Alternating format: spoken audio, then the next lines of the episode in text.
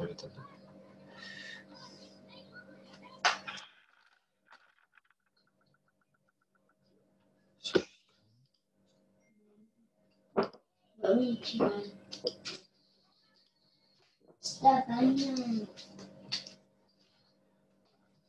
Baik, Assalamualaikum warahmatullahi wabarakatuh. Selamat siang, saudara-saudara.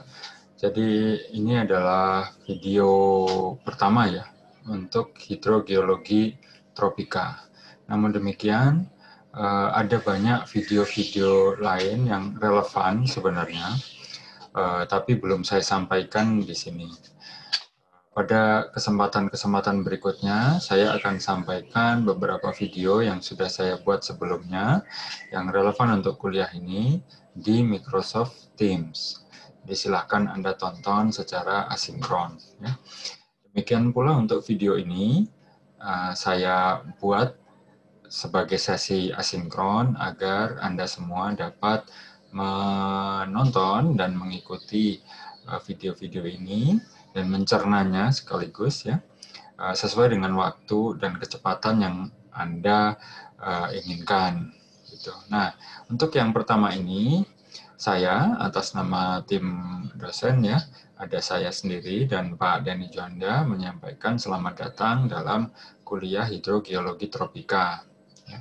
Kuliah ini uh, merupakan kuliah pilihan ya, yang menurut sejarah memang jarang ada yang mengambil ya.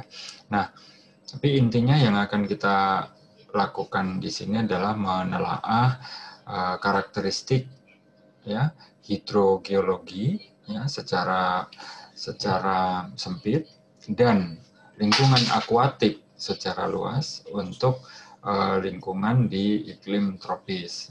Nah, dalam slide yang pertama ini saya sampaikan yang pertama tentunya ciri-ciri ya, ciri-ciri dari uh, iklim tropis. Iklim tropis itu sebagaimana sudah Anda ketahui sejak pendidikan awal ya, mungkin SD.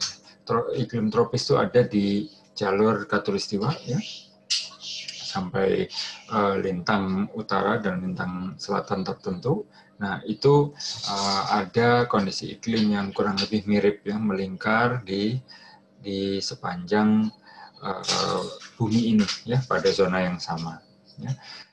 Nah curah hujannya tinggi ya 2000 sampai 3000 mm. Tapi curah hujan yang tinggi ini tidak merata sebenarnya. Kenapa? Karena uh, pengaruh dari kondisi-kondisi lokal ya misalnya kondisi morfologi, kemudian ada uh, kondisi arus udara ya aliran udara dan aliran temperatur dan seterusnya yang anda bisa uh, pelajari di meteorologi ya jadi kondisi-kondisi itu membuat distribusi curah hujan tidak merata juga sebenarnya walaupun di banyak literatur disampaikan bahwa curah hujan di daerah tropis itu memang tinggi yaitu antara 2000 sampai 3000 ya Kemudian temperaturnya hangat, ya, antara 30 sampai 40 ya cenderung panas memang. Nah, kalaupun turun itu mungkin ada di sekitar 20 derajat Celcius ya. Jadi 30 itu menjadi titik tengah. Apakah dia naik sampai 40 mungkin lebih sedikit ya. Kemudian turun ke 20-an ya, atau kurang sedikit. Nah, jadi itu range ya, tidak tidak dipatok, tidak dapat dipatok secara uh, apa ya persis ya di situ, tapi itu range yang satu saat bisa bergeser-geser gitu. Nah, bagi anda yang hidup di daerah dengan elevasi tertentu ya tinggi, mestinya jarang mengalami uh, temperatur sampai 40 derajat Celcius. Tapi kalau anda hidup di daerah dataran rendah, itu akan sering mengalami temperatur 40 derajat Celcius ya, terutama di uh, daerah pantai begitu ya. Saya berasal dari Surabaya itu temperatur 40 derajat Celcius itu sudah hari-hari ya, sehari-hari saya alami ya waktu dulu SMA gitu. Panas memang. Nah, yang berikutnya adalah kelembapan ya. Kelembapannya tinggi. Ada yang bilang 50 sampai 70 persen. Ya. Nah, kelembapan ini memang tidak secara langsung kita rasakan sebenarnya ya, terutama kalau kita tidak sensitif ya. Tapi yang yang paling terasa ya untuk membuktikan bahwa iklim di Indonesia itu uh, lembab adalah kalau anda uh, punya adik atau ponakan ya yang punya mainan play-doh ya lempung yang dipakai main ya play-doh namanya itu kalau anda uh, paparkan di udara ya selama beberapa menit ya di di Indonesia tentunya. Itu mungkin sejam dua jam mungkin semalaman kalau anda pegang lagi pledonya itu masih dalam kondisi yang yang masih lembab. Walaupun dia sudah dibuka di luar kontainernya ya di luar kemasannya. Tapi kalau anda bawa pledo itu lakukan hal yang sama di daerah yang subtropis ya. contoh saya waktu itu pernah uh, tinggal di Sydney beberapa waktu ya. Itu langsung kering hanya dalam waktu satu jam saja. Jadi Play-Doh itu nanti berubah menjadi kerikil-kerikil kering begitu ya, yang kalau ada di karpet itu kena kaki sakit juga. Nah, itu salah satu yang yang bisa kita rasakan ya dengan kelembapan ini.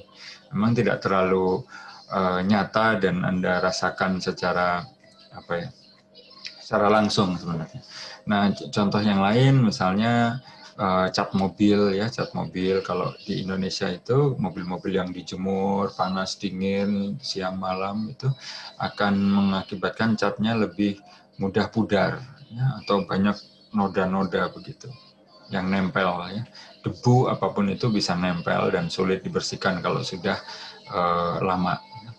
Termasuk juga di papan-papan arah tol ya itu sering sekali kotor dan itu kalau disemprot saja tidak akan hilang terutama kalau sudah lama ya.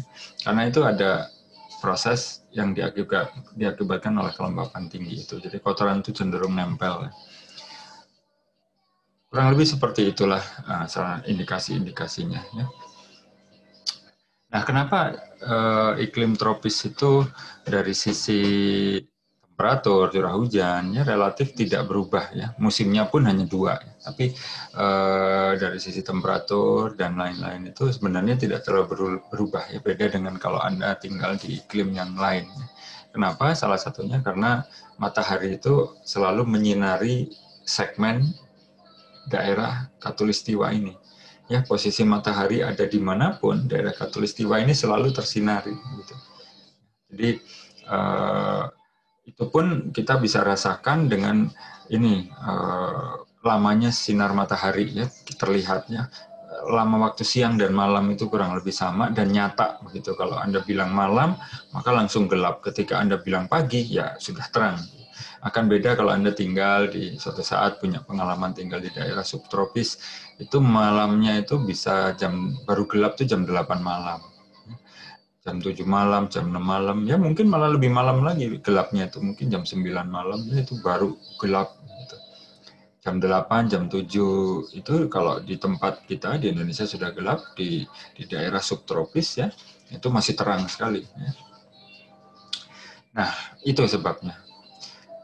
Nah, hal yang lainnya adalah ya saya tidak terlalu menguasai urusan arus udara, arus apa ini ya, uh, panas, angin dan lain-lainnya. Tapi intinya uh, daerah Katulistiwa itu menjadi tempat pertemuan gitu ya antara arus udara yang dari utara dan dan dari selatan.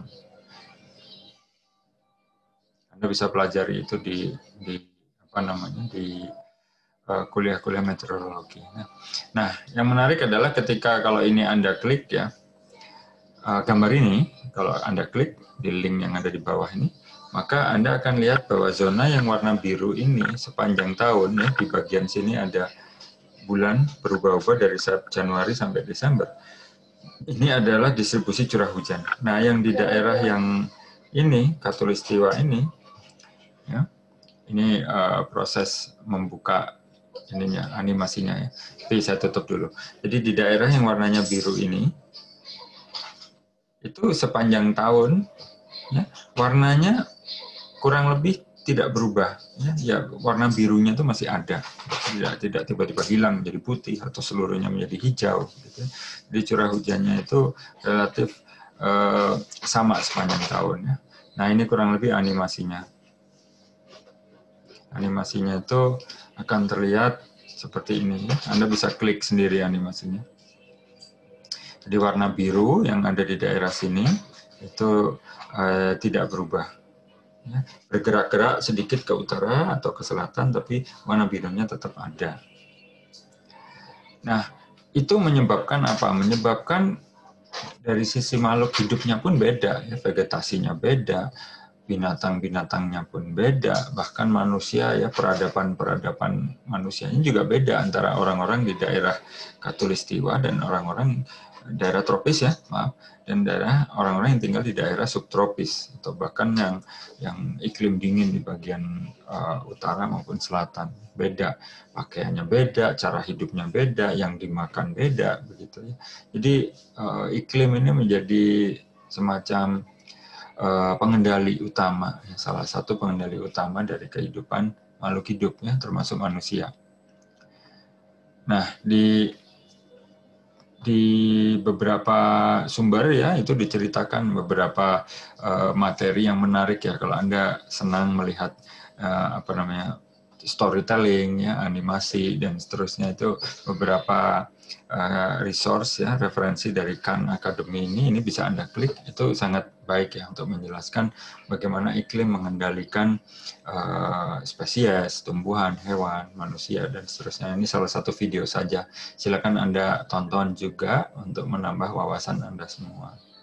Demikian kurang lebih penjelasan saya untuk video yang pertama ini. Jadi uh, kesimpulannya adalah bahwa di daerah tropis ini uh, ciri khasnya memang unik ya dibanding daerah yang lain ya subtropis maupun daerah kutub ya bahwa temperaturnya itu cenderung hangat kemudian curah hujannya itu naik turun tapi hampir selalu ada hujan ya kan? Kemudian eh, lama penyinaran mataharinya itu juga selalu tetap ya karena dia ada di sini di daerah tengah jadi posisi matahari di mana pun maka penyinarannya akan sama kurang lebih. Kemudian kelembapannya tinggi. Ya. Nah itu semua mengendalikan kehidupan manusia dan makhluk hidup yang ada di atau yang tinggal di daerah tropis. Ya. Demikian video pendek ini. Silahkan Anda tambahkan dengan berbagai material yang terkait. Saya akan bagikan material-material yang terkait juga menurut saya di, di platform Microsoft Teams itu. Kemudian mari kita berdiskusi di sana. Ya. Terima kasih sudah nonton. Selamat siang. Assalamualaikum warahmatullahi wabarakatuh.